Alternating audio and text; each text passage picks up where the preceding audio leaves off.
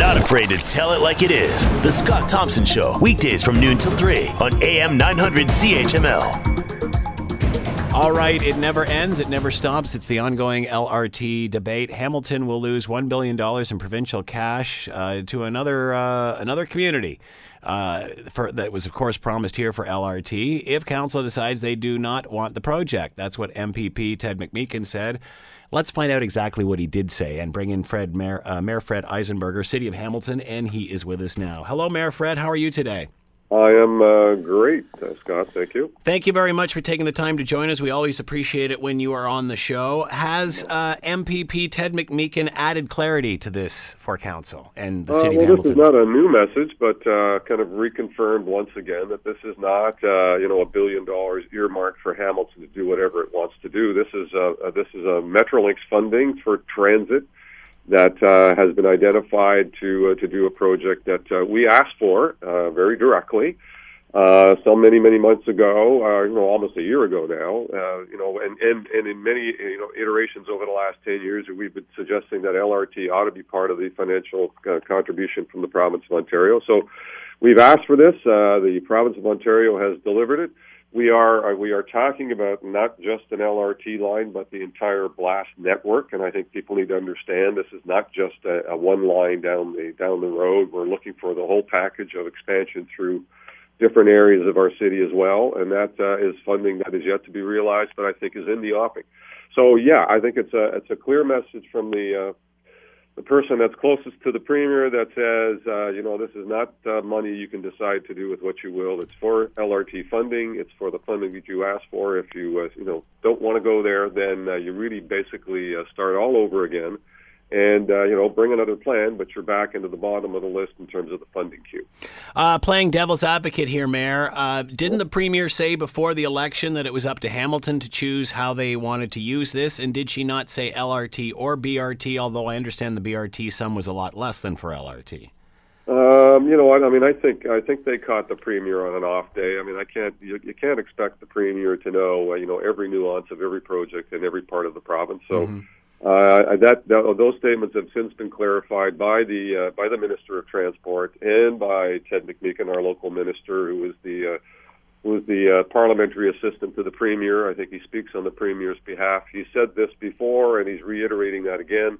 So, I mean, I think uh, you know this this is the clear message that uh, I think people need to understand and appreciate that this is not something that we can just jockey around and manipulate to uh, to our own greater end. And you know what? For those for the folks that argue that you know there's other infrastructure that needs resources, of course there is. Uh, that's the same, uh, and that's the same. The same truth, rely, you know, is in Kitchener Waterloo as it is in Ottawa, as it is in Toronto, and all of them are pursuing uh, significant light rail transit projects to the betterment of their community.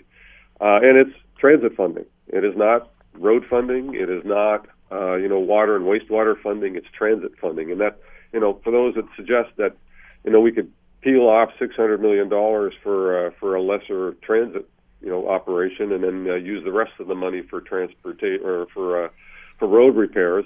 Uh, that's just not the way this funding works, and I think most people that are, you know, making issue with this understand that. Uh, one councillor has suggested that since there is an election coming in the in the future, in the future, that somehow there is leverage there, that we can leverage this into some other sort of project. What's your comment on that? Uh, that that is really starting to play some, some partisan politics here. Uh, you know that that's that's going to hang in your hat on some other party coming into power that might have a different message. Uh, so far, as I uh, as I've understood it, uh, Mr. Brown, who I think this councillor is advocating on behalf, has said quite clearly that he would honor the wishes of the municipality. So LRT has been our focus. Uh, that is what we asked the province of Ontario to provide. Uh, they have provided, and uh, you know, un- until we're told otherwise by this council, uh, then uh, we are going to continue to proceed towards implementing LRT. Having said that, uh, you know there are some talking about uh, you know referendums, and I think that's uh, that's kind of a, a cute way of getting around having to take responsibility on a straight up vote on this issue, and you know trying to make make democracy the issue as if this hasn't been discussed in the broader community for for the better part of ten years.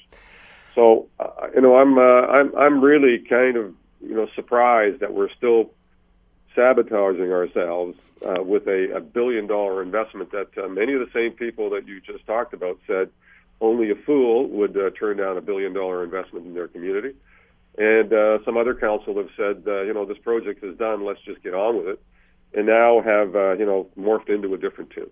Uh, and I should also add that Patrick Brown did say on this show that he would honor uh, any of those commitments that were made by uh, previous governments in relation to LRT. Sure. Uh, what is it about 11th hour in this city, Mayor, that this this stuff seems to happen? What we get cold feet. Why is that? Is it is it is it partially council's responsibility for not helping people, making people feel more at ease, or is is it just losing to the power of lobbyists? Uh, look, I mean, I I, uh, I can't speak for uh, you know individual councillors out there and what they're uh, what they're experiencing. I, I this, these are the kinds of projects that require leadership. You know, it requires someone that understands all the variables of the information that we've been given, and you know, all all members of council have been fully informed on all of the uh, all of the issues around uh, LRT and the, and the benefits of LRT. Uh, that those that kind of information we could never provide to the public at large to the fullness of what uh, members of council have, and they need to uh, look after the best interest of the community as a whole. So retrenching into partisan politics and you know saying things like uh, you know residents in my ward don't support it, or you know uh, folks in uh, you know in my uh, my particular geographic area may not uh, be particularly fond or won't get benefit from this. Uh, this is a project that everyone in our entire city gets benefit from. You know the uh, the growth that will come as a result of the uh, the economic uplift that, that comes as a result of an LRT line in the lower city uh, is going to generate more tax dollars, which is to the greater benefit of our entire city. Uh, the blast network that we're all advancing and looking for, to, forward to fulfilling uh, will expand our transit system throughout the entirety of our city, from the, the mountain to you know Waterdown to Stoney Creek to uh, to Ancaster. Uh, all of those areas will get better service as we evolve our blast network. So you know what? You tell me why. Uh, the, the, we see a retrenching now and some jockeying and gamesmanship going on as a result of LRT, other than we've got some uh, nervous Nellies that uh, you know apparently uh, you know aren't prepared to show the kind of leadership that this kind of project needs. You know, I, I, I can totally understand the nervous Nelly statement. Um, wh- what about those that say there's a lack of information? We just don't know. We just don't know the ridership. We just don't know this. We don't know that. I mean, how do you balance predicting the future with the information we do have?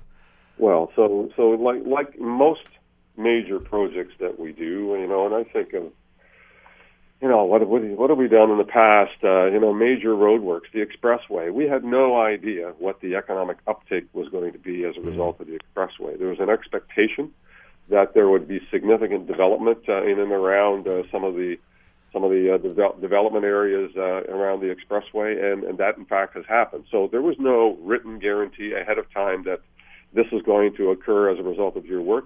But there are, you know, best best reasonable uh, estimates of what experiences other communities have had, what other other transit lines have been able to do in terms of ridership uptake. Uh, that's information that's readily available out there, and all of it shows that uh, that there is significant ridership uptake when you do an LRT, and that there's an economic development uplift that comes with the LRT investment that is also significant and not to be uh, not to be uh, you know uh, uh, set aside. So if you look at Kitchener Waterloo right now, uh, Scott, uh, they're they're closing in on the end of their development of that project, and they uh, they are, have already seen uh, significant uh, investments happening. Buildings go up as a result of the LRT that isn't yet even open, and uh, that is quantifiable, and that is information that uh, people can easily see and and be aware of. And uh, you know, it's real. It's not imaginary. This is uh, this is real economic uplift that uh, on existing infrastructure that is to the greater benefit of our entire community. It's I find it fascinating when people say we don't need this now and we'll revisit it in 5 or 10 years. Any anybody who grew up in southern Ontario or has grown up in southern Ontario over the last 10, 20, 30 years mm-hmm. and and especially travels regularly to the greater Toronto Hamilton area or through the greater Toronto Hamilton area, specifically towards Toronto, knows where and what direction it's going in and the lack of of, of public transportation there there has been. Do you think we can get ahead of this curve? I, I, I know that's what you're trying to do. You're trying to get ahead of the curve here. But how do you make people realize that by the time this thing's built, we're in a different world? Yeah, I mean we're we're talking ten years down the road. We're talking uh, at a time when we will, will already have an expanded GO service in Hamilton. Uh, you know the, the Centennial Parkway, uh, you know additional GO train location uh, was part of the 1.2 billion dollar funding envelope for this uh, public transportation initiative. They're going to start that in uh, 2017 and 2018 and finish in 2019. Uh, those are those are important investments, and you want to interconnect that as much as humanly possible with a with a, uh, a, a similar kind of rail transit system that kind of integrates our integrated transportation system through the greater Toronto and Hamilton area. So, uh, and you know what? They, they, we have lots of people that say you should be aligning your your funding requests with the kind of funding that the province and the federal government is uh, now advocating for and, hmm. and actually funding. And in reality, they are focused on both levels of government on transit investments. I mean, anyone that doesn't understand and see that is uh, is living in a different world that I'm living in. Uh, they're making massive investments in transit in Toronto. Uh, making massive investments in GO Transit throughout the quarter and ultimately heading all the way to Niagara, including uh, heading over to Kitchener Waterloo. Uh, the federal government has already made statements that uh, one of their top priorities issues is going to be transit funding, you know, across the country. And so we need to take advantage of what that alignment means for us and not trying to buck the trend and say, well, you know what, even though you're investing in transit, we're, we're going to focus on, on other areas. Then you can pretty much predict that the funding isn't going to flow to hmm. Hamilton. Yeah, good so point. Let's align ourselves. Let's make sure that we're tapping into the resources that are available to us out there, and let's begin to work on a system that uh, that we can then expand into the future that will benefit the entire city. Uh, we've got uh, about two minutes left. What do you say to the average Hamiltonian who may be having a problem with this, who doesn't get it, who doesn't who doesn't see the vision that you see? What what do you say to them? Uh, you know what? I mean, I, I would say that there's a, there's a there's a rationale to uh, to all of this. This is a this is a visionary project that uh, is is is not going to turn the city of Hamilton upside down, but is going to have a transformative effect, and certainly in the lower city, that uh, will provide a many more public transportation options for people that uh, may or may not own a car into the future. And it really is getting out of ahead of congestion issues that uh, are coming our way. And you don't have to travel far, as you've pointed out, to, to go through to Toronto or try and get to Niagara these days. Uh, the roads are seeing congestion. We're gonna we're gonna be suffering from that as well ten years down the road, and we can get out ahead of this problem sooner rather than later, so that ten years from now we have a system in place to address those issues. Uh, let's not make the same mistake that Toronto made, where they didn't invest in their transit system for about 40 years and now they're left with a massive transit problem that uh, is going to take an enormous amount of money to, to help resolve, if they ever can get on top of resolving that with the capacity they ha- they have. So we have an opportunity to actually forward think this thing, be uh, be uh, uh progressive, and uh, be aggressive about not having the same problems, and finding solutions today that will benefit us tomorrow. Mayor Fred Eisenberger has been with the city of Hamilton. LRT cash, of course, is for the LRT. Mayor, as always, thanks for the time. Much appreciated. Good luck. Thank you, Scott.